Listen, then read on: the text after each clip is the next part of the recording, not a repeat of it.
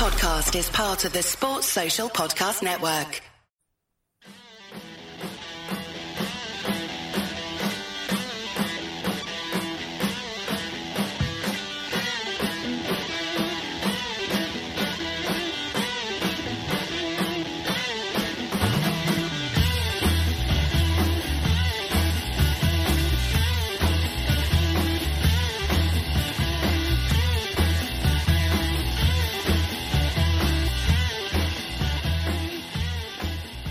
Welcome to another episode of the Nina Kauser Show. Back with another episode. This time we will be reviewing Liverpool's somewhat nervy win over Crystal Palace away 2-0 to the Reds. We're very happy indeed. And joining me, I have some amazing callers, but I also have some incredible guests. So without further ado, let's get straight into things. Let me introduce my first guest. Up first, we have Andy Wales, host of the Reds Review podcast and many others. Like he's like one of the busiest people on Anfield Index right now. Andy, welcome back.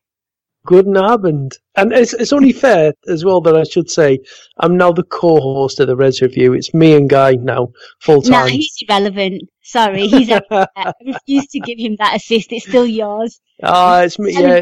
Oh, I, I can't be like that. Guy is my co-host for the, the audio, the monthly audio magazine of all things Liverpool. So uh, I'm, I'm, sure we'll uh, we'll we'll touch on this one when we we get to September's edition in a couple of weeks. Yeah, absolutely. Look forward to it now. Guy's cool with me. I'm good with Guy. And joining joining Andy. I mean, this has been an incredible season for the Nina Kauser show. So I'll talk about new transfers. I have a fresh voice for you. You've heard him on, on the Box podcast. You probably follow him on Twitter as well. It's Mike Williams, a freelance entertainment writer, but he's also a red. So that is absolutely cool. He is making his debut today. So really excited about this. Mike, welcome to my show. Hello, thanks for having me. It's uh, nice to finally get on. I know, I know, I know you've been begging and, you know, I've just been like, no, can't have him, whatever. No, guys, um, it's great to have you on, but like I said, we have some callers and they're calling from far and wide places and we are on different time zones and we shouldn't keep them waiting because it is like 10 o'clock here and I need to sleep as well. So you know what? Let's bring our first caller in. It is Alex Mansfield. You can follow him on Twitter at L underscore Mansfield, AI Pro subscriber from the States. Welcome to the show, Alex. Thanks, Nina. Appreciate it. How are you doing? I am. You know what? Mondays. I I'm not a big fan of Monday Night Football, but I'm I'm here for it today. I'm quite happy, very happy yeah, well, indeed. Well worth the wait, huh? Absolutely, absolutely. It Feels like a decade since I've seen Liverpool play, but I know you have a really awesome question for my panel, so fire away. Well, yeah, um, you you said nervy, and that, that, that hits it on the head here. I just want to know what you, what you guys think about how uh, an ugly win like that at this point in the season, what it does as far as reinforcing Liverpool's credentials as a as a potential title contender. It's an absolutely brilliant question, and Mike, I'm going to come to you first on this one because I I thought when it was around about say like 90 minutes, I thought same old Liverpool could happen here. We could concede a really stupid goal, a brain fart mm-hmm. moment you know, same old, same old Liverpool, but not the case today. And I think uh, a truly title winning side has to know how to win in all different scenarios. And I thought this was a, quite a mature performance in that aspect. It might not have been aesthetically pleasing, but mature. Yeah, I mean, obviously in the second game in, it's it's uh, I, I, dropping points wouldn't have been the, the end of the world, but obviously you want to keep you know, upward City and Chelsea, Tottenham, who have got six points already. Um, I mean, yeah, I mean, I, I, definitely thought as we were approaching sort of the last quarter of the game, we we're 1 0 up and it was, we still, we looked pretty solid. We looked pretty assured and confident, but as we've seen so many times with Liverpool in the past, there's always that chance we could have just had a, you know, conceded a goal and just had that bit of luck going against us and it could have completely turned itself on its head. But fortunately, we uh, you know, we held strong and we got that, that good, uh, you know, like, I say another, another scrappy, a bit of scrappy goal by Mane at the end. But, um, I think going to, going to Palace is, is never easy. And I think after the 4-0 at West, uh, with West Ham last week, I think confidence was very high and I think people were thinking we, we're just going to roll teams over. But but obviously that's not the case, and teams will be prepared for Salah and Mane, Firmino up front, just trying to, you know, trying to trying to drown us out basically.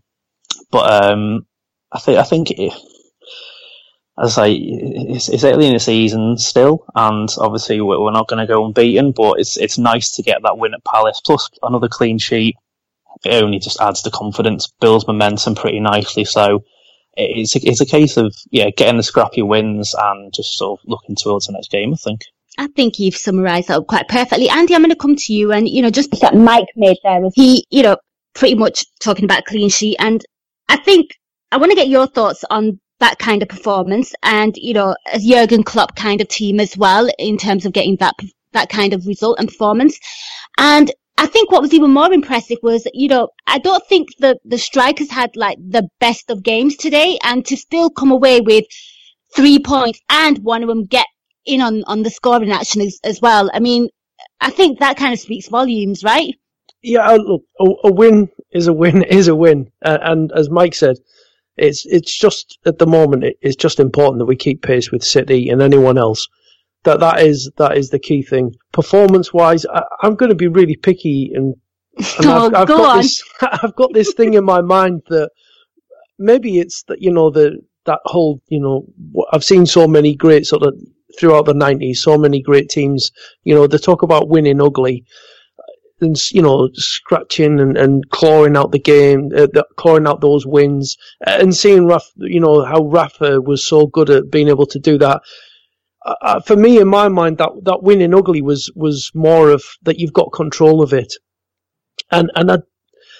And I'm going to be picky, but I, I didn't feel like we had full control because I think the only reason it was really ugly was because we were the architects of our own downfall, or potentially the only the architects of our own downfall because I thought we were we were pretty poor in the final third of the pitch, where mm. whether whoever crossed into that area, uh, the fullbacks getting forwards, midfielders making the runs into that space, the front three, everything, our touch, uh, layoffs, it was all there was that, that understanding that we had against West Ham seemed to disappear. Um, everything, you know, passing, shooting, it just, we looked well off it in our attacking play in the final third of the pitch today. I thought so. We we should really have, have had a comfortable win. I think it, as much as Palace just sat deep and they weren't really there for the, the type of the type of team that uh, Firmino sort of really sort of thrives on. Um, I, I'd say it feels picky, but I, it's not it's still not kind of what I feel as as what I would associate winning ugly with. You know that them them teams, and I know as a someone like yourself, as a fan of, of those Italian teams, you know, like through the nineties, who were so mm-hmm. in control, who would just get a goal, and you you didn't feel that they they could be threatened at all. They were on top of it. And, and you, I mean, you mentioned it, you know, late on. You you did feel that we might concede, even though we were playing against ten men did you feel nervous that we might concede late on in that game? Mm-hmm. Yeah. Especially felt... when they had that, um, I think they had a few set, um, a few corners round about like the 90 minutes. I know, like in the end, it turns out that we kind of break on the counter and score, but that was some pretty nervy moments for me right there. Yeah. I, it was, I think it was the 91st minute. Mm. I wanted to reach into the television screen and throttle Adam Lallana uh, mm. and and slap him robustly around the face for, for giving away the foul because that's something you know you say to kids no fouls don't give away the fouls you know in dangerous areas. And that was you know stupid thing to do is give away the fouls.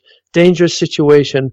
Uh, and that was it is I didn't feel we were like fully in control but our centre backs were were really really good. So it was it, it was one of the it was it was gritty. It was it was certainly ugly, it, and it.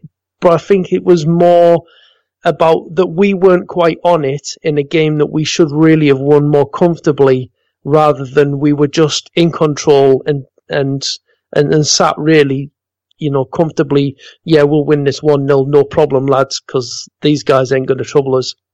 Well, the flip side to that, then, like, I think you, you both touched on it. It was a game for the defense. Like, you, I'm, I'm not being funny. Normally, when the attack doesn't show up, the defense doesn't show up for Liverpool as well. And this time round, okay, yeah, the attack wasn't also great. I think Andy, you're absolutely spot on. I thought the final ball, the, just the play in the final third of the pitch was somewhat underwhelming. It just was, it felt quite disjointed. But I felt, I mean, guys, by all means chip in. I want to get your thoughts on this. I felt like for the first time ever, like the defense and the goalkeeper actually held up to their end of the bargain, which is something that they've never done in the past.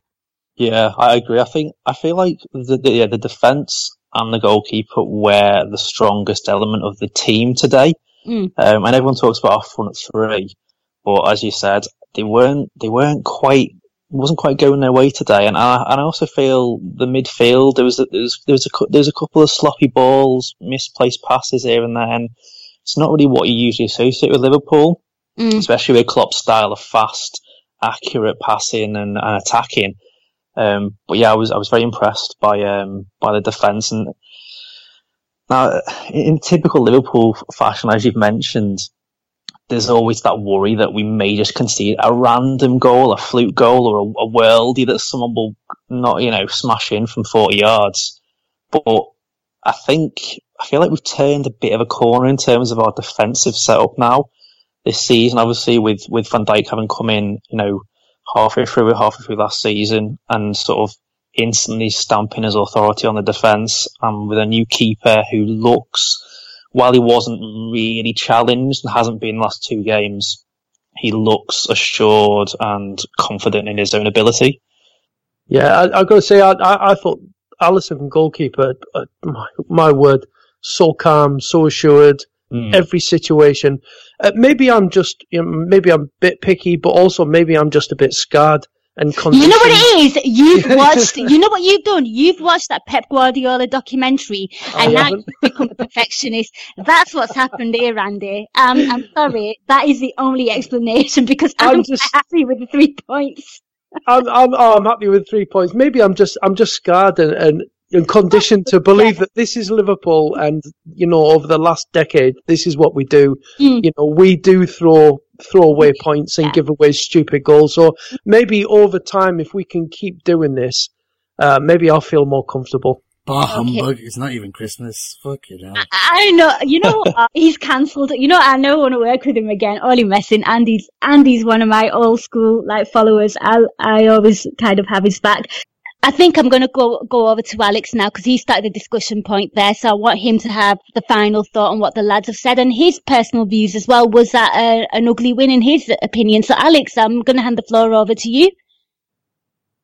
I think Andy hit it spot on. You know, he's entitled to be entitled to be picky at this juncture, and that's it's kind of why I'm glad it happened second game of the season because it gives us a lot of opportunity to learn. If you get a game like this down the stretch when you're neck and neck pushing for the title, I think that, you know, I think the implications are far greater. Um, so there's a lot we can learn. Um, there's a lot to still be happy with, but the things that I just, you know, the thing I was most happy with is I didn't have the same feeling in my stomach, even as they were pushing at the end. Um, it didn't feel like Watford last year on opening day. It didn't feel like Sevilla away in the Champions League where there was that sense of inevitability. I mean, I was, I still had, I still had my stomach in my throat, but there was far more belief from me, and I'm sure that's you know I, am sure it's no it's no coincidence that a lot of that stems from you know the likes of Van Dijk and the likes of Alisson, but it's just that to me from a fan perspective felt like we'd really turned a corner. Um, and the other thing I loved, you know, probably crossed a little bit more than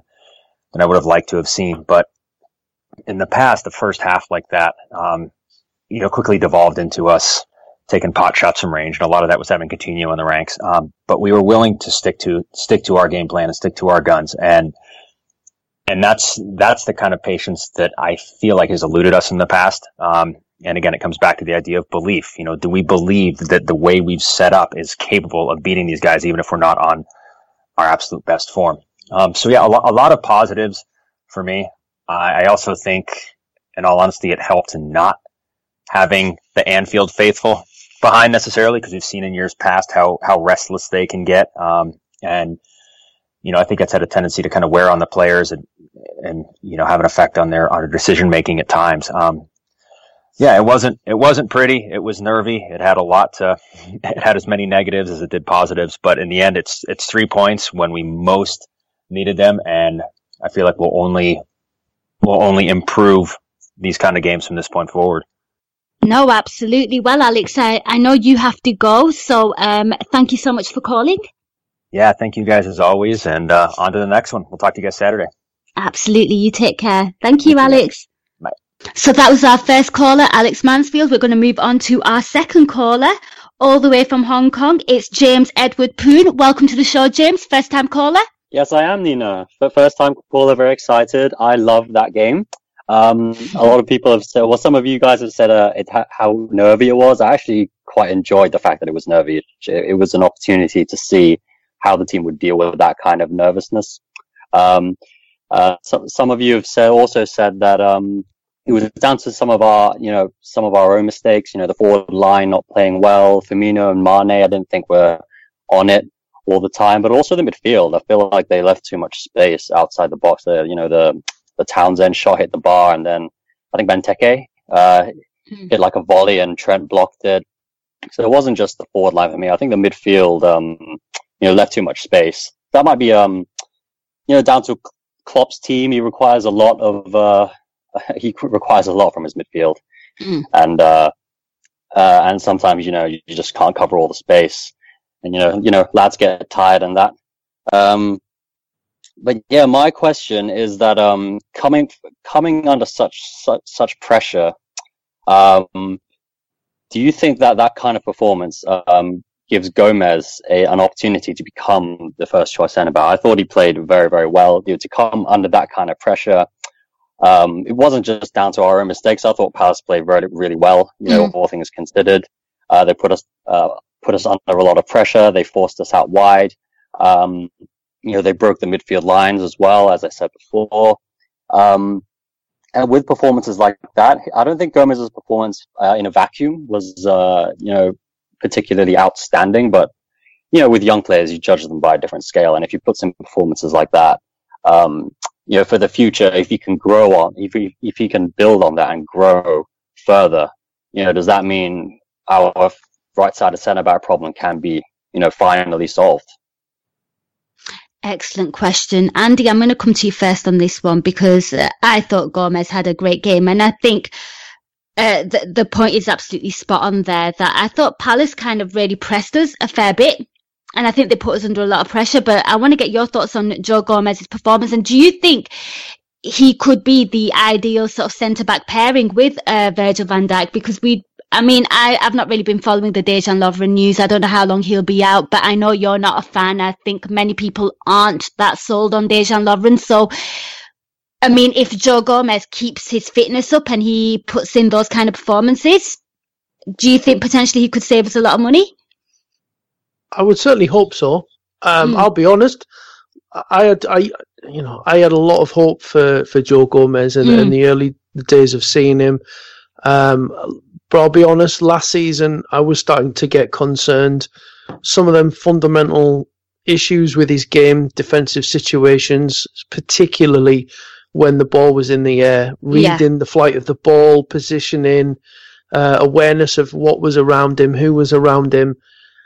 I, I that gave me real concerns as to whether or not he could actually go on and become um, a centre back or whether he was just one of those guys who would be a really solid fullback uh, with pace uh, and the ability to get forward. But um, it, certainly his first two games have been very, very promising. Uh, you know, he was excellent against West Ham.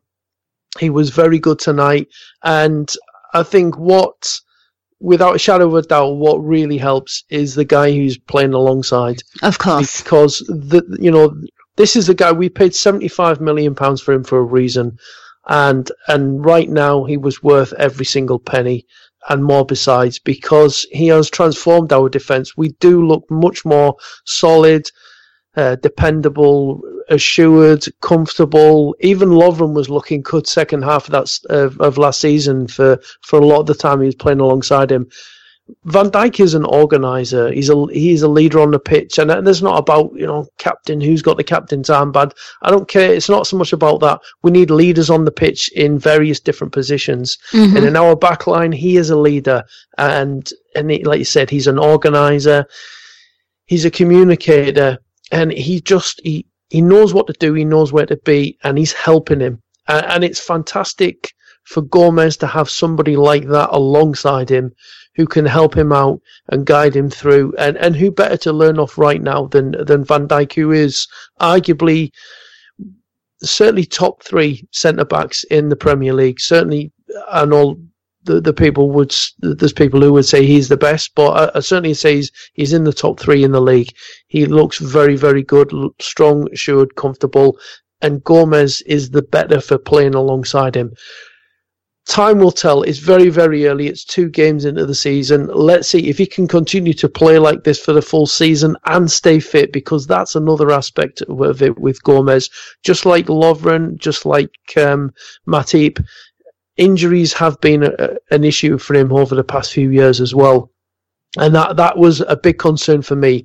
Aside from Van Dijk, reliability alongside him in that defence, can we really expect Van Dijk to play every minute of every game. And if not, who is going to be alongside him? And it's reliability of performance and staying fit. And if Gomez can stay fit and he continues to put in these kind of performances, who knows? Maybe he, he can save us some money. And maybe, you know, he goes on and he can carve out an international career as well, which will only add to his confidence and his self belief. So, yeah, maybe, maybe we do maybe we do have our right centre back answer on the pitch right now, and and and here's fingers crossed that we do have because that that would be it, it would be great, and I'm sure Klopp would love it that he's developing and coaching the answer to that problem rather than having to go out and spend a whole heap of money to uh, mm. to go and bring it in.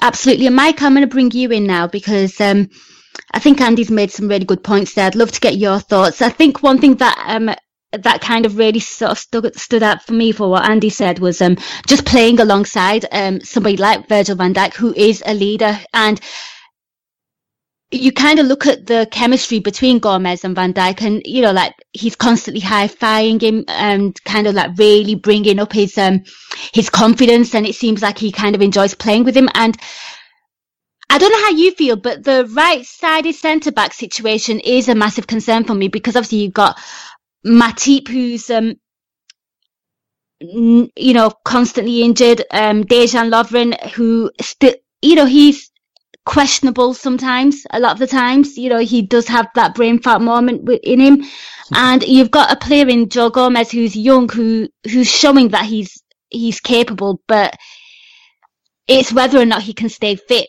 That is my biggest issue with him, not his overall ability per se. Yeah, and I totally agree, and I totally agree what and based the point, all the points Andy was making as well. That um, you know, Van Dijk is a great. He he is he's he's a great leader, and he's a great calming influence on, from what appears, whoever he is next to in that defence. I mean, he seems to take Lovren under his wing, calm him down, get him more composed, and I feel like he's doing that with with Gomez, and I feel there's more potential with Gomez because he's younger, and I feel he's a he's got more potential to be a, a better centre back as well. Um, as, as, you're saying, I mean, two games in, you know, they've been been they played all all pretty much yeah they played every every minute of the last two games. They've kept clean sheets. Van Dijk, like today, was was immense with it with his aerial uh, with aerial clearances, and and no one's been making these glaring errors like we've seen from not just Lovren in the past but from other defenders we've had. Mm-hmm. Um, so I think that the, the key thing is for Gomez, as as you're saying, to, to keep fit, but also if he can be keeping clean sheets or or you know the very at the very least conceding as few goals as possible whilst winning games and making as few mistakes as possible. I can't see why Klopp would bring Lovren back into the fray. Mm. Um, you know, if Gomez has a, has a a huge dip in form, or, or he, you know, he starts, you know, you know, making you know huge errors, or you know, that, that are resulting in goals, then Klopp will surely have a look again. But from what we've seen so far, and I'm only judging this on the last two games entirely, nothing pre-season at all. Then he looks very, very assured, very solid, um, and just as I said, he looks relaxed and, and able to handle and soak up the pressure. Whereas a lot of times Lovren would lose his head completely. He'd go in and rash challenges and you know make make a, make make mistakes, and you wouldn't know when when Love, Lovren came out to play, you wouldn't know whether he's going to have a great game or have an absolute nightmare. Now, to be fair to him, for a lot of last season when he was next to Van Dijk and during the seat last season in general, he was he was he was fairly good. You know, he I think people give him a, a lot of stick because of the the number of high profile mistakes he's made since joining. But as I say, that I mean, the whole it's almost it's almost it's almost good in a way that he isn't available at the moment because it allows us to test out Gomez, see what yeah. I mean. You have to maybe give him say come back half a dozen games in the future, reassess Gomez, and you I think that'll give you a much better idea of if he's settling into that centre back position rather than say you know being more accustomed as a fullback. Um, but yeah, I can't I can't see Lovren walking back into this team, especially especially if we're bossing the defence like we have done the last couple of games. Can I just make one last point? Go on, Andy. Um, uh, just one thing that, that really was encouraging tonight, I thought, with Gomez as well, is Palace were looking for a lot, sort of aerial, uh, you know, a lot of aerial balls diagonally across. Because last year, you remember, they really kind of targeted uh, Trent and uh, gave him a bit of a nightmare. Um, but I thought Gomez dealt with them aerial balls really well tonight, and and they, they were the type of aerial balls mm. that he was struggling to to read and and deal with last season. Suddenly, he seems to be a lot more sort of astute at, at how to handle, you know, where to be and where to position himself, and and you know, catching the flight of the ball. It it does for me. It's very encouraging that already he's making improvements in his game. Mm-hmm. Yeah, it's one of the perks of having um, a young centre back, I guess, willing to learn. Yeah, I think there's a nice, there's, there's a very, there's a lot of potential for a nice centre back duo forming there. And obviously, from what we've seen so far, it's been extremely positive. The, the, the obviously the tests will come when you face better quality sides. Obviously, no mm-hmm. disrespect to West Ham or Palace, but when you're playing against, you know, Man City or Chelsea, Tottenham, Arsenal, Man United, if he can continue and, and be at the top of his game and, and, and, and, defend how he's been defending, then I think that will, will say a lot of how he's come on over the over the last, you know, 12 months or more, basically, since, also, and, and then since he's obviously taken this role really mm. recently. So great point that. And Andy. No, no, I, I think I've said all I should say. Okay. We don't we don't want to get ahead of ourselves, but um, no, no. he's looking. It's it's looking. Uh, we're looking a lot more solid at the back. Let's just say that. yeah, I think well, yeah, don't we don't want to get too excited and uh, uh, and put the curse on him. Exactly. No, we absolutely did not want to do that. I'm going to go back to James now. James, you've heard what the lads have said there about Joe Gomez. I want to get your thoughts on on on Joe Gomez, and do you think, like like Mike said, do you think it's his position till as long as it can be his? Or do you think if Lovren's fit and ready to go, he walks in? I want to get your thoughts on that. Uh, uh thanks, Nina. Uh, absolutely not. Uh, do not like Lovren whatsoever. um, the, mis- the mistake potential is uh, over 9,000. Uh, so um, yeah, before Andy uh, chipped in with it with this point, I was just going to say that uh, he dealt with the aerial du- aerial duels very well, especially like there's something I've never done watching a game before is I actually wrote some notes. Uh, and on after Hendo came on, there was like the sustained pressure about, about 15, 20 minutes where they where Palace just had the ball all the time. They were constantly crossing, constantly attacking, and um, that's where I felt Gomez did a lot of his work. Um, but also in the first half, um, you know, he on the sixth minute he sprayed a, a really nice diagonal ball to, over to Robbo. On the nineteenth minute, he was uh, very cool in possession, like when he was surrounded. I thought there was uh, some moments where I thought, okay, this guy has the has upside to um, not only surpass Lovren, but you know, surpass anyone like we could potentially bring in. Because as as you've said in many previous pods, I mean, there's for some reason there's a dearth in quality centre backs these days especially mm. in the Premier League. It's it's so fast paced. It's it's just so different. And like in, in the old days, uh, you know, Nina's a big fan of Serie A. uh, even those defenders would struggle because the pace of the game is so different and the refereeing standards are different. I mean, let's be honest. Uh, the, it's it's it's it's starting to change. I feel. Uh, you know, all uh, I think in the past few years, Michael Oliver wouldn't have given that red card. Uh, or whoever was the ref, like for the uh, for for Salah, would have just seen it as a you know a shoulder sh- shoulder to shoulder or whatever. And so, um, but yeah, I think Gomez has agree with all the points made. Uh, Gomez has, I feel, the most upside, a lot more upside than uh, Lovren. And um, yeah, well, as far as uh, Gomez is concerned, um, they're very hopeful and uh, hope for the best.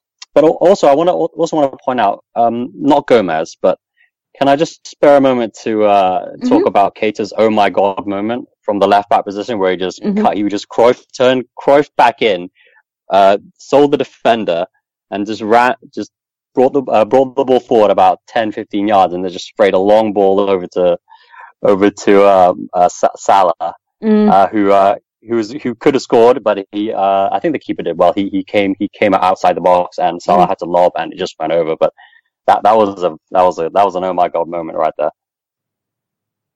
It really was. And yeah, he's ours, and that's pretty awesome. And there'll be lots of more of that where that came from. I'm absolutely certain. I'm sure Andy can testify to that as well. He's just growing into into this team and each game as it comes. Well, thank you so much for your call, James. No problem, Zena. Happy to uh, be on. and time. can I just say, for a debut, that was an incredible performance. So hopefully you'll be really. Yeah, you did good. You you get a solid nine out of ten. nine out of ten. I think I might have scored. I think I might have scored higher than everyone on the team because we didn't exactly play very well, did we? Um, generally speaking. Well, there you go. You've surpassed the lot. I thought the de- I thought I thought the defense though they they as a collective you mm-hmm. you could give them a nine out of ten, uh, especially Alisson Like there there was this moment where he just uh uh he um used his on his left foot he uh passed it to uh to, I think to Robbo and he just uh created a breakaway to Salah, mm. which uh led to a counter attack and um gave it to and then I think Salah had a cutback and then uh, Keita scuffed his shot, unfortunately, and uh, yeah, but yeah, that was that was a great great game, great game for to uh, not a great game in the traditional sense, but a great game to uh, you know test the team because mm. this is a young defense. Both uh, Gomez, like the right side of the defense, Gomez is what twenty one, uh, Trent's 20, 19. He's not twenty yet, is he? No, I don't think so. No, so teams are going to target them in the future. You just know that. So uh, more more tests like these are actually uh, you know good for them. Good for them, bad for my flipping skincare regime. So absolutely not. I do not want to age. Thank you so much. But yeah. James, like again, thanks again for calling in. Really appreciate it. No worries, Nina. Uh, hope hopefully I'll be back. Absolutely. Again. You take care. Thank you, James. Take care. Bye bye.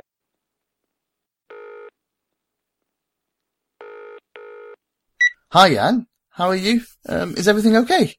Yeah, absolutely, Gags. Everything is fine. But you know what?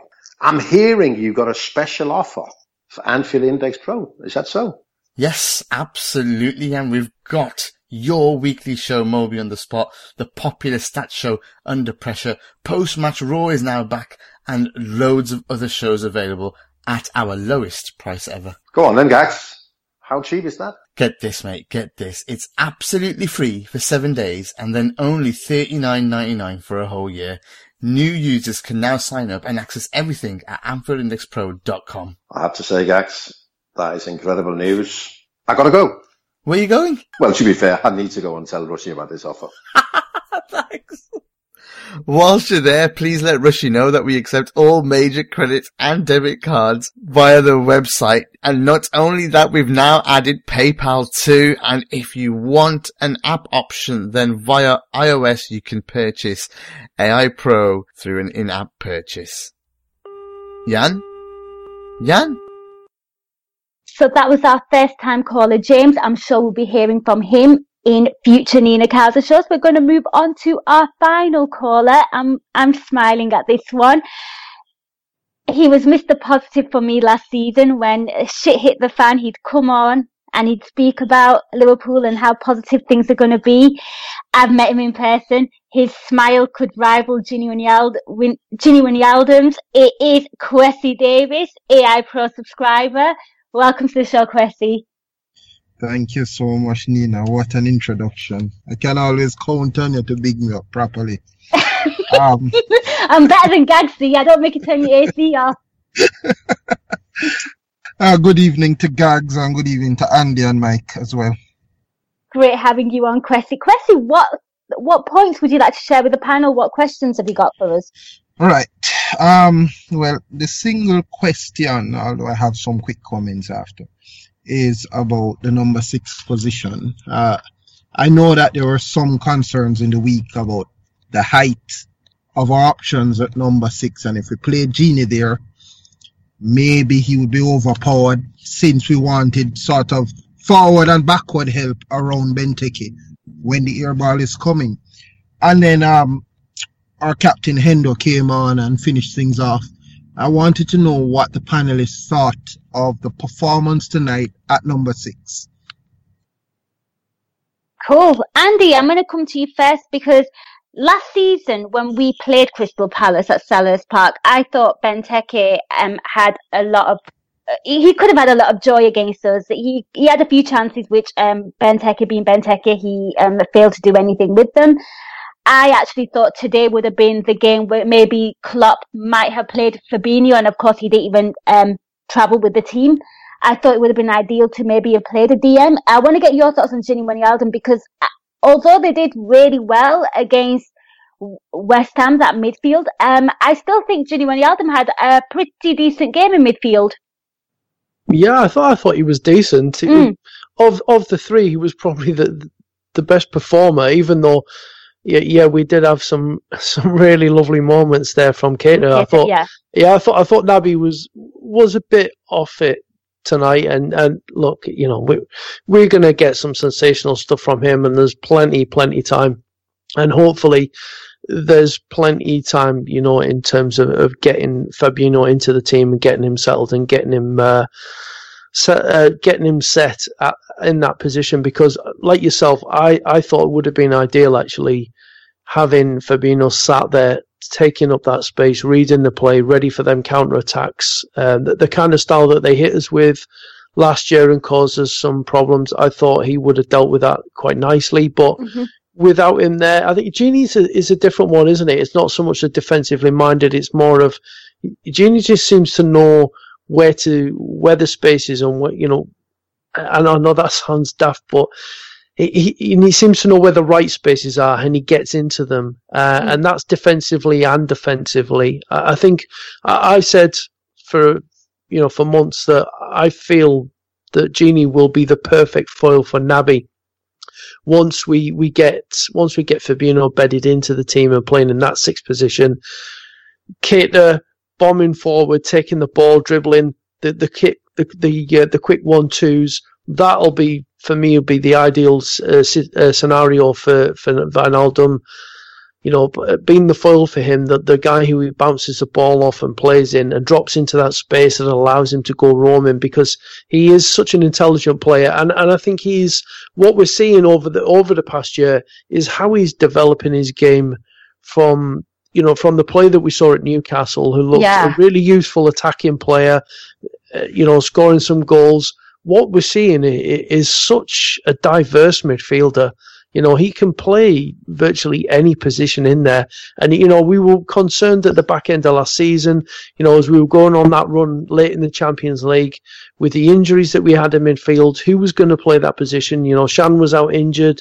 There was the injuries, the, the issues with uh, Henderson as well. And Gini just dropped in there.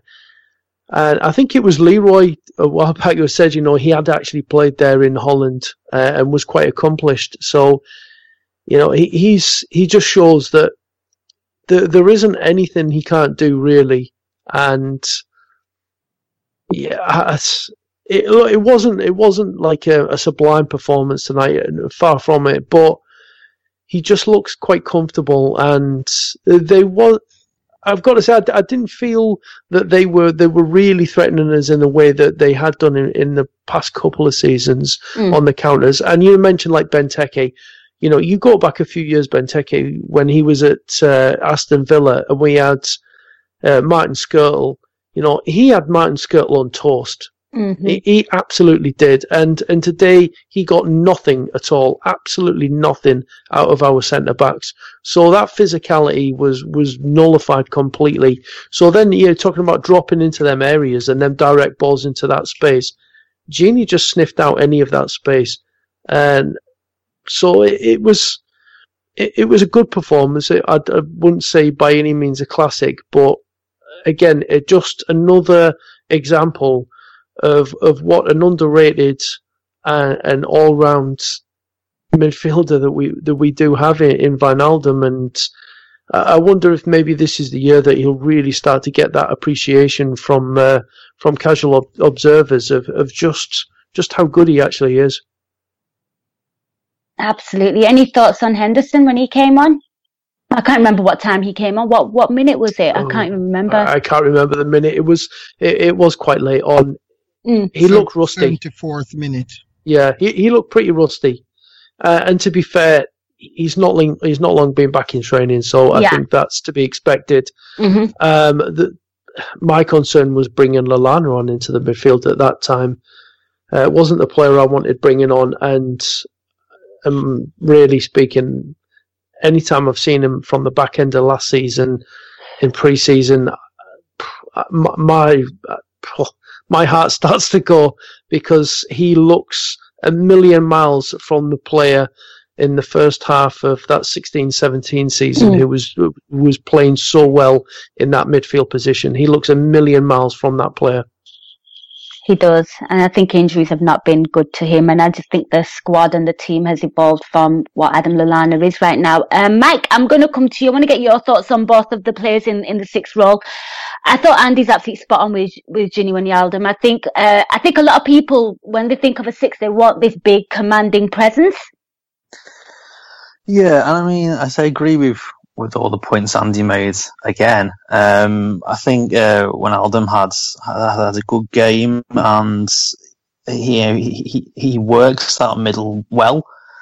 Um, what I like with Wijnaldum, and hopefully we will get to see a lot more in this season, have a much bigger impact in that midfield role than they did last season, for example, um, is is it's just it's nice to see when he when he occasionally pops up with goals as well. Because I think last season, all over the last couple of seasons, he's popped up with quite important goals against big teams, and that's not what you generally tend to get from well Henderson or, or generally our, our, midfield don't aren't the ones who tend to pop up with the goals.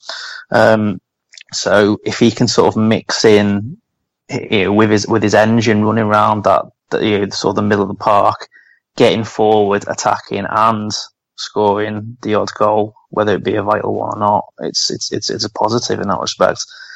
And I, th- I think with, with Henderson, yeah, he did look rusty, and I feel like he's been pushed out of the squad a little bit now. And the, reason why he can have great games, admittedly, but he's also can be anonymous in some games. But I think it, because he's Liverpool captain, he is he's still clinging into that. Will he start? Won't he start? Will he come on? Sort of element. If he wasn't the captain, I think he'd be subbed a lot more, and he wouldn't be in that anywhere near the starting lineup. As harsh as it may sound, I just think there's there's more versatile players we've got now uh, that have come in, and that will all gel. Which which is a whole another another talking point in itself. The whole exciting options of who are our best three in midfield options and who complements which players, you know, next to each other, and, and how how do they how, how do they work together to get the best sort of attacking and defensive options for us? But we haven't really we've not been able to explore that with Fabinho not playing yet. Um, and then you've got Lallana coming in, coming from bit parts. Could he have an impact? Could could is it is it is is is the team evolved as you were saying too too much past Lallana now? It's it's, it's, it's quite up in the air, but it's also arguably the most exciting area of our team to mm-hmm. see how we can get the, the, that perfect three that complement each other so well and to get goals from it. Um, but yeah, I mean, so Henderson, he was fine when he came on. He, he did some nice passes, which is what you expect from Henderson, and, and he's got a good physical presence, and he's got a good engine on him.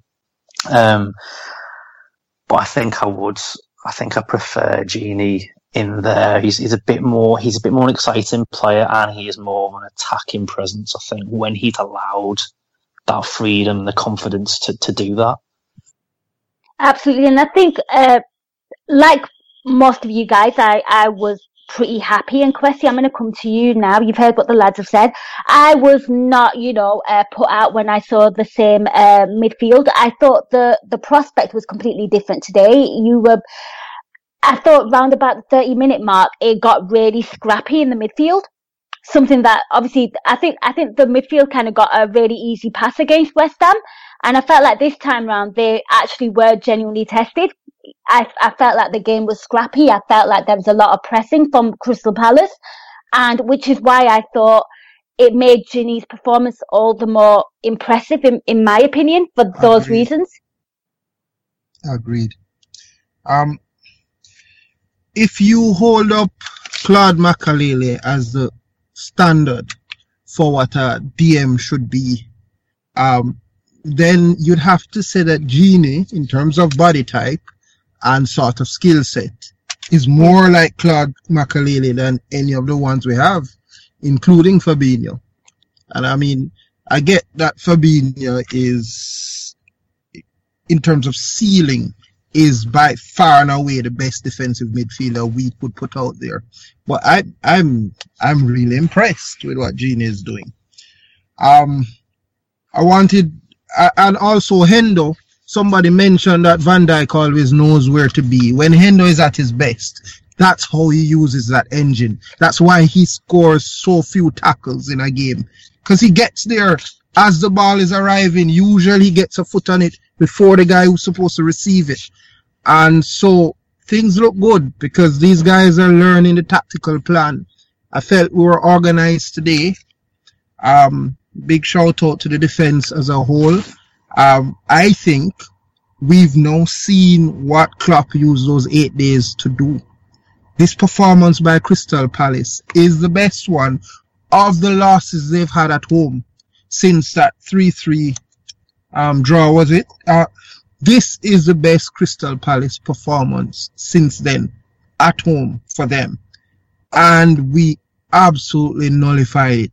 We made them look like they were a mid-table team which is how it should be. You know, so I was really happy about that. I want to probably close by mentioning um, Gomez. I know everybody has had their go and mention him. Andy was mentioning some of his weaknesses. And if you guys remember last year, I was one of the ones who said, I wonder if Gomez is going to be an 85 minute defender, meaning brilliant for 85 minutes and make some mistakes and he has some weaknesses or had them. The difference now is that he's putting a whole game together. That's the only difference. You remember last year, most of the balls that came in the air, he was great. He was the one who would head a ball down to his friend's feet rather than back to an opponent. Lovren is horrible at it. He's good in the air, but those headers are misdirected. It has been Gomez who can direct his headers. And what I'm seeing from him now is that that lapse of concentration seems to be disappearing. So that's the difference. Uh, I'm really hoping that he keeps on. His pace makes a huge difference, even to Van Dijk, because he's faster than Van Dijk. And I think if Klopp could buy one defender now, close his eyes, besides Van Dijk, of course, he would choose Varane from Real Madrid because we know Varane saves Ramos all the time. I mean, mm. Ramos is a mess on one side, Varane is a boss. And the reason is that Varane has so much pace. It can cover up loads of ineptitude. And I think if Gomez stays there and he's consistent, then we can find a situation where the little mistakes, the little errors can be covered up and brushed under the carpet. So yeah, that's what I have to say for today. Lovely, lovely game. This is the this is Premier League football, guys. So that's what I like. Love it. Well, thank you so much, Kwesi. Yeah, man, respect. listen, today, today I had um a patient from Liverpool in my office. So I'm doing some work in the British Virgin Islands, mm-hmm. and this lady, she knows I'm a Liverpool fan. She got the Times delivered to her and brought it to my office and gave it to me. And she was like, "So, are you gonna be able to watch the game?" I showed her my schedule where I blocked off from 2 p.m. The game starts 3 o'clock here and I was absolutely set. It's been a brilliant day. I couldn't have been happier.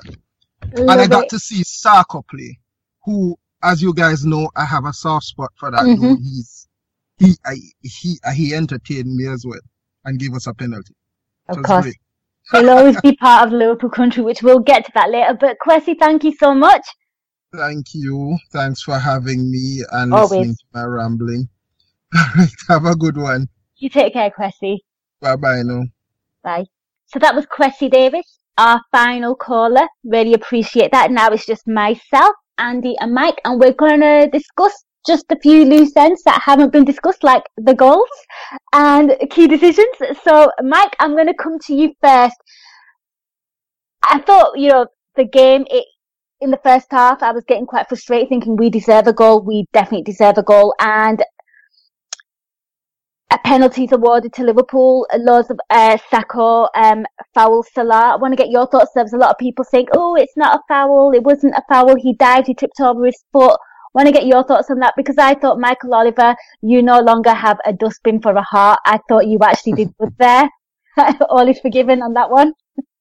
yeah, no, I think it was the right decision. Um, it's interesting actually seeing people on Twitter basically calling Salah a diver. I saw a tweet from Alan Sugar basically uh, yeah, taking him in Salah, saying he's a he's an Olympics diver. Um, I mean, it, to see it in real time, it looked like a penalty to me.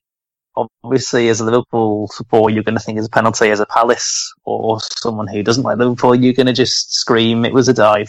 But um, it was, it was it was the right decision. And when you see the replay of it, Sakho did just he just got his legs his legs knocked in and he tangled himself up in Salah and I think it was the way that Salah went down. It was kind of kind of staggered. It was like stages of him going down on it, and just I think to some people, when it doesn't look like an authentic dive, um, people can quite quite quickly shout, scream that it was it was uh, know, it's not an authentic dive, and he's he's within his right to go down. And I think the contact he had did force him to stumble down. Um, I'm just watching it right now, and I mean, Sakho's legs were just everywhere. And it's he stumbles down that people will criticise, but anyone watching the replay will see that there was contact. So to me, it's it's a it's not really even even a point for debate whether it was or it wasn't. You know, say a good decision by the referee, and thankfully we uh, we scored. Absolutely. And uh, Andy, I'm going to come to you. Uh, want to get your thoughts on it. Ironborn himself, our Lord, our Saviour, our Commander James Milner. Um, it looks like he's going to be um, the the guy to take the penalties. Uh, want to get your thoughts on on the decision on the penalty. Uh, I know you. You're going to call it straight down the line. For me, it was it was a penalty, and I love Sakho, but it was it was a penalty. yeah, it was it, it was a it was a clear trip. Um, mm. It's been described as controversial. I, I, honestly don't see what's controversial about it. He actually fouled him twice. There was a foul, there was a, a, minor foul, and then he tripped him. You know, he may not have meant to do it, but he tripped him. You know, however he goes down, whether he went down in installments, as I was saying, or whatever, it, it's it's irrelevant. He was fouled. He was tripped. It's you know, a foul in the box is a penalty kick. It's uh, the only surprise for me is that it, it was actually given. Um, with the way that the game was going for us with Michael Oliver, um, some of them decisions he was making against us were absolutely the trend ludicrous. booking was mental. I'm yeah. sorry. Yeah, I, I see my son was going mad saying, How is that a foul? And I said, Well, I actually thought it was a foul, but never in this world is it a booking. Yeah. Uh, and here's Trent now, two games in, and he's got two bookings. And I thought neither of them were ever bookings. But you know, there you go. It's uh, there were some mad ones. Uh, Mane kicked the ball and got uh, got a foul given against him for kicking the ball. Um, there was all sorts going on. I, I mean, that whole thing with Zaha, where the ball was sort of about three yards out of him, away from him. So Milner came and and smashed the ball. Well, went to smash the ball and didn't get a clean cut on it. And and they were saying, you know, ooh, it was going on and on and on and on as though they should have had a free kick for it. And then there was a whole thing, you know, the, the controversial. They're saying it was controversial that. Uh, uh, that, that was uh, it was Van Aanholt was booked for that scissor tackle on Milner. I mean, it was just some of the some of the stuff was just uh, I don't know. It, it, was it was kind of funny. The the whole narrative to, to some of the decisions that were being given was hilarious. Um, but yeah, for me, a clear cut penalty. I don't see what the controversy is, and whether it's Milner, Mane, Salah taking the penalties or Henderson, Fabinho, Trent. I couldn't care less as Just long as they're fucking going. score. Yeah, as long as we score, I couldn't care less. Alisson could step up and take them for all. Uh, well, I'll probably have a, a coronary on the way for him to do it. You might, I probably won't be able to take it, but as long as they score, I don't think it, it shouldn't matter who takes them, really. No, it shouldn't. And I think it's important to have loads of penalty takers because if rotation is going to be a big thing this this campaign, then everyone needs to be, you know, sort of um brushed up on on that skill set. And there was another um uh, I don't know, I want to get your thoughts on Mo because as we said here, he won a penalty and then of course um he got fouled and uh, there was a red card for Crystal Palace and and of course he kind of gets an assist for um, Sadio Mane. So I want to get your thoughts on uh, on Mo Salah. Mike, I'll come to you first because you know it was a pretty quiet game for him, quite a frustra- quite a frustrating game, but still he was involved in all the key moments of the game. That's true. I mean, he did officially get the assist for Mane as well, um, Mm. according to fantasy football anyway, which is Yeah. you know, whether he didn't score or get an assist or not, it's, it's, it's neither here nor there for Salah because he brings so much to the team anyway, and he's such a threat, and teams will be nervous playing against him. You say if he scores or not, but I think he could have. I mean, on a, on a, on a on a on a much better day, he could have got a couple of goals at the very least. Could have got two or three.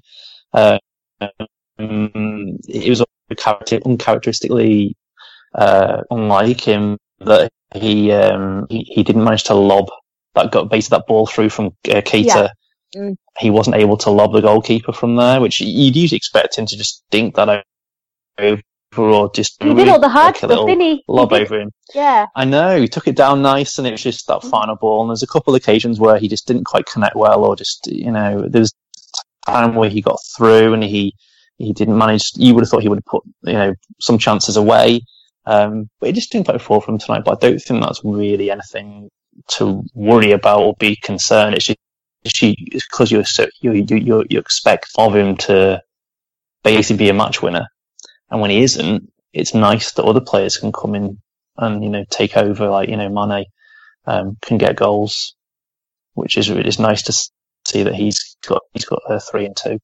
Uh, yeah, I just think it didn't quite fall for him as it as it usually does, or he wasn't quite on the top of his game. But you know, you travel down, you're away to Palace.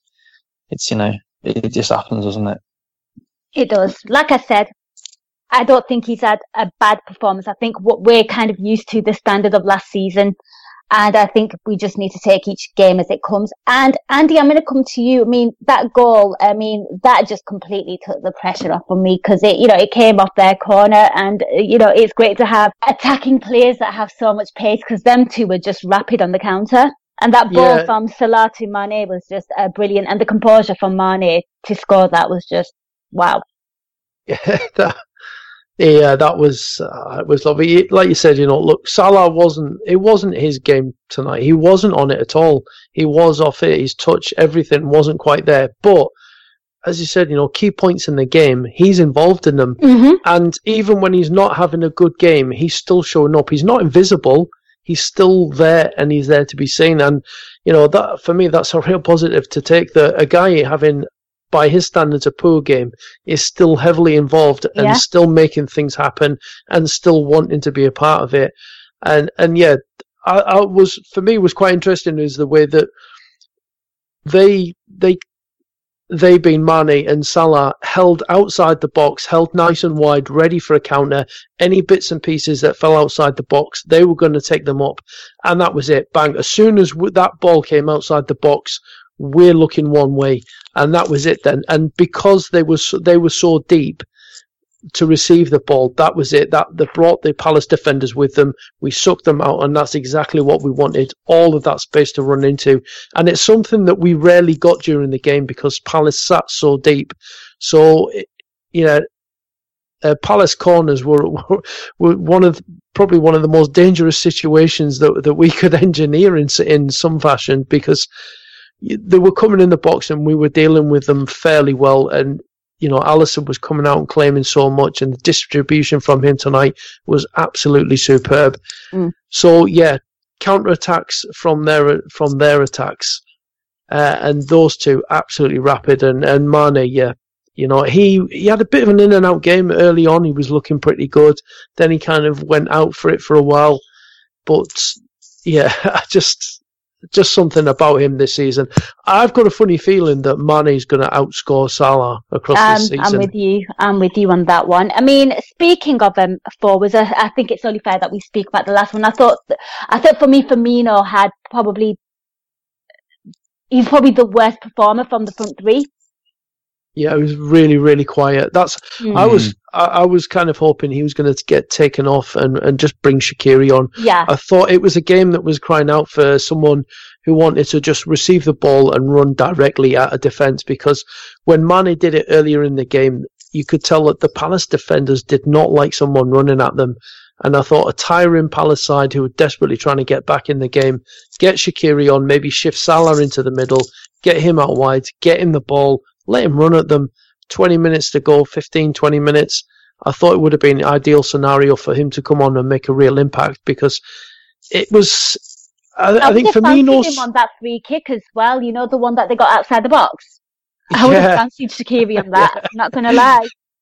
Yeah, well, th- this is the thing as well. You know, we've we've got yeah, Shaqiri can do that. You've got Salah's left foot. You've also got Trent who can hit a free kick. You could have had Naby just come up and absolutely smash it as he can. But it was it, for me. It was yeah, Palace. uh, The type of opponent, the type of game it was, it wasn't really necessarily suited to Firmino, and he still doesn't look quite, you know, full, fully fit and you know properly sharp since his return. And obviously, he was quite late back as well, wasn't he? So Yeah. I, I think we're probably a few weeks away from seeing, um, you know, a, a full Bobby Firmino. Absolutely. And Mike, I want to get your thoughts on Roberto Firmino because uh, I'd say about two seasons ago, if Roberto Firmino was having a pretty bad game, it was kind of pretty much game over because he he was kind of the most important player in the attack. And today he, he didn't have an awfully great game, but it's so great to have great great attackers as options. Well, yeah, it's nice that it can be quiet, and he was relatively anonymous for a lot of the Mhm. game, hmm and still not, you know, still be able to score goals, win penalties, and, and ultimately win the game. Um, I think the last few games he has been quiet, and whether that whether that is World Cup fatigue, as people are, are putting it down to. I mean, he didn't play a lot in the World Cup. If you remember, he was often on the bench, wasn't he? And he came on as a sort of sub. Um, but it's not something that I would particularly worry about, as I say, because we've got so many other attacking options and other goal scorers. Without if he if he if he was he was our main source, it, there would be a lot more criticism. But I think he just needs a few games to get back into into the swing of things. And he's always been a player who, despite scoring a good amount of goals and getting a good good few assists last season, he, he he's that he's that he's that striker that goes under the radar all the time anyway. Um, he did get an assist last week as well for Mane. So he's not completely out of the the loop of, what's going on in the attacking stages. I think he's he's one of those players, those strikers who isn't an Aguero or a Kane. He is the more sort of the radar. I'm going to do. I'm going to drop back. I'm going to work. I'm going to set up goals. I'm going to you know, build the attack from further down rather than just be there to sort of blast them in or tap them in. Um, so I think you know I, am still confident he'll get yeah. you know twelve. He'll, he'll get he'll easily he'll easily get 12, 15 league goals this season um, to complement Mane and Salah, however many they end up getting. Um, but yeah, I, am not I'm not really worried. And when people start and people are questioning, you know, it, it, should he be playing in that central role or Sturridge be playing there? It's it's still a bit of a no-brainer for me that Firmino is the best player to work with those two either side of him. Mm-hmm. Um, despite him, you know, not scoring the first two games, it's, it's going to happen. It, it will Absolutely. And let's not forget, this time last season, everyone was getting really frustrated with that attack. Well, maybe not this time last season, but later on because they were quite wasteful. And soon as it clicked into gears, um, I think they kind of silenced a lot of people and a lot of the critics. Mm-hmm. I think it's only fair now that we discuss the, our new number eight. And Andy, I'm going to come to you first. Naby Keita, I thought in the first half he was just pretty much everywhere. I literally could not pin down you know, if you were watching him for the first time, you probably could pin down what his role was, what he's meant to be doing. He was attacking, he was defending, he was pretty much dribbling middle of the park. He was just, he's just a handful. And I, I would call him a pocket rocket because he's small. it, it, was, uh, it, it, was almost like, uh, like kids football in a way that, that first half, you know, he was just, you know, the Roy of the Rovers stuff, that old cliche where he just, he, like you say, he was everywhere. Uh, and he does everything. I mean, as it was mentioned earlier in the show, you know, that little drag back moment, uh, just shows as though he's going to lay it back, drag back, and away he goes. So confident, so comfortable, so assured in possession. Um, is is absolute dynamite. I mean, we've seen seen him playing for Leipzig, and you've seen just how exciting he can be. Um, this guy has got ridiculous amounts of potential. And I did think he had a bit of a in and out game. You know, he, he was mostly good in the first half, a few sloppy passes here and there. One of them was pretty dangerous. It was kind yes, of blind. Mm-hmm. Yeah, it, it, look, for me, that is just, he's expecting someone to make the run into that space. So he's passing it blind almost. Um, but it's, it's a little bit sloppy. It was kind of indicative of how we played. I mean, I thought if anything, it probably would have been uh, Andy Robertson that would have been moving into that space to receive that pass. And I do think Robertson was a bit off his game tonight. Uh, I mean, that ball that he crossed over to uh, to Salah that was kind of late on. Eventually, Salah actually gets it and he receives it in the box. And I think Robertson should have been playing that ball across sooner. And then Salah's taking his touch outside the box, and then he's got his one on one. But I, I, think that's kind of just just really indicative of how we play tonight. We weren't quite on our usual game, and just as Robertson wasn't quite his usual self, I don't think Naby Keita was quite his usual self, and what we'll be accustomed to seeing.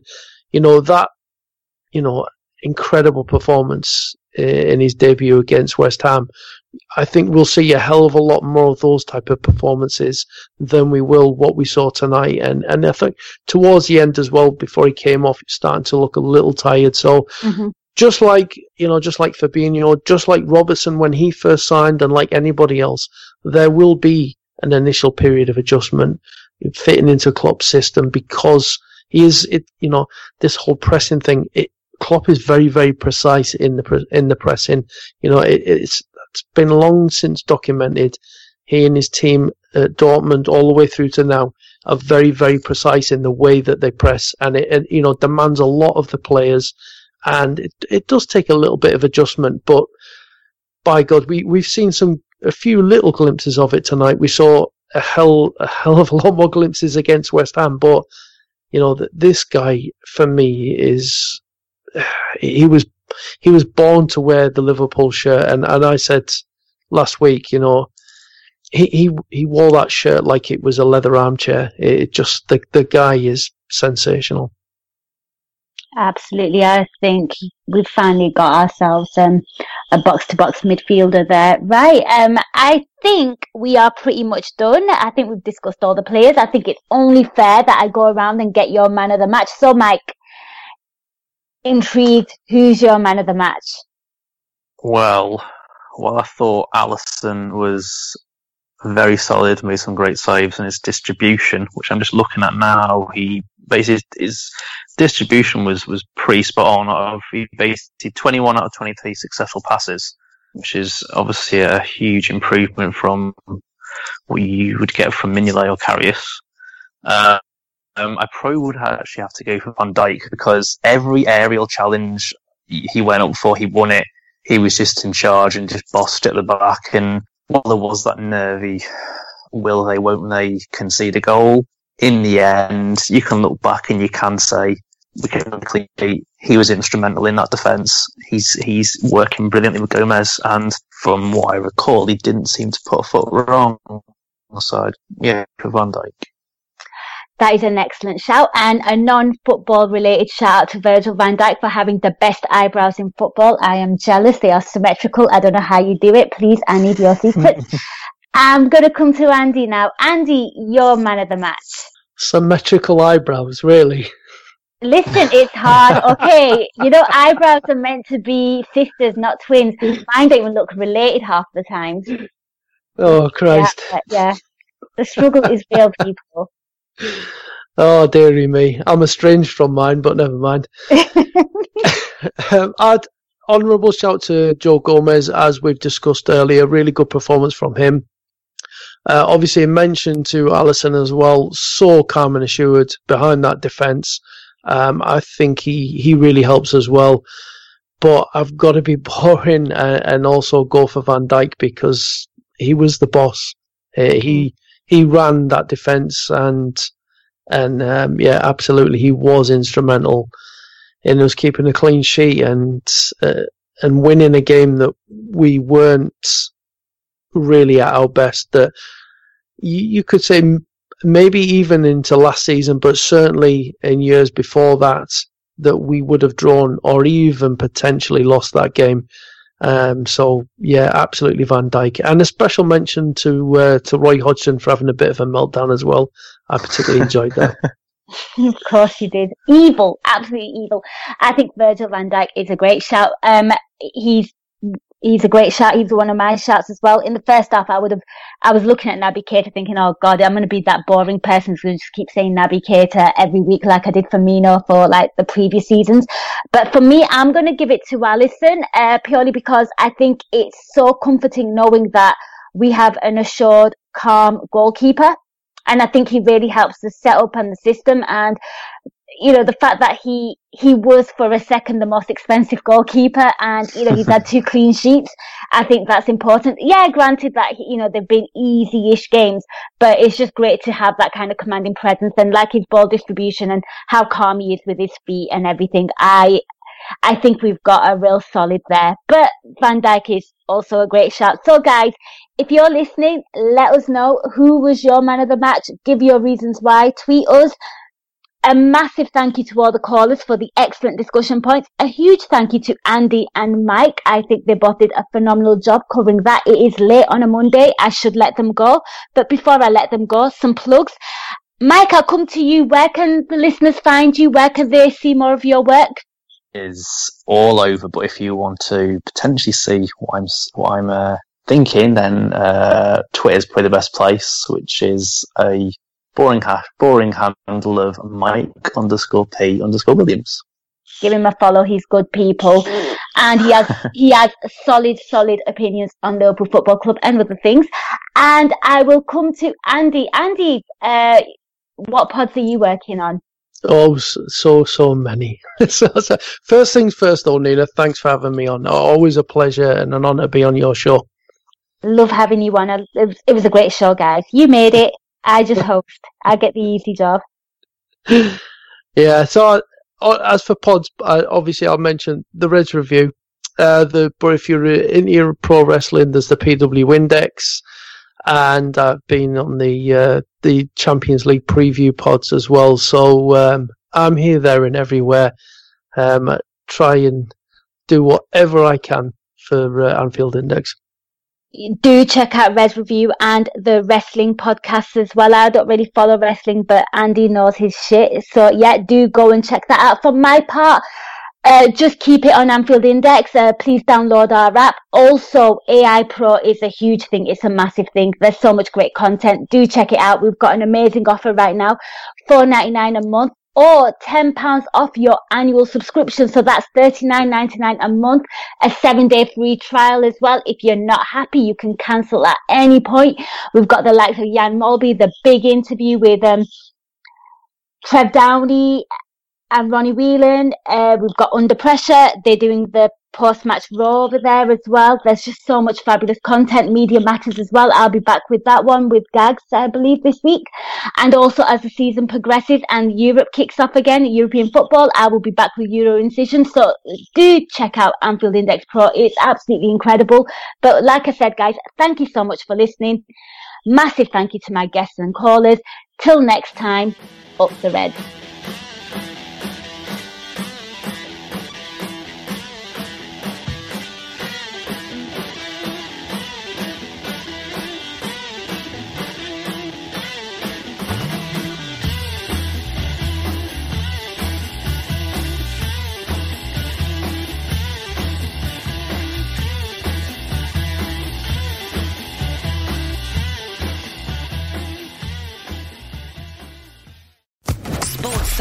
Podcast Network.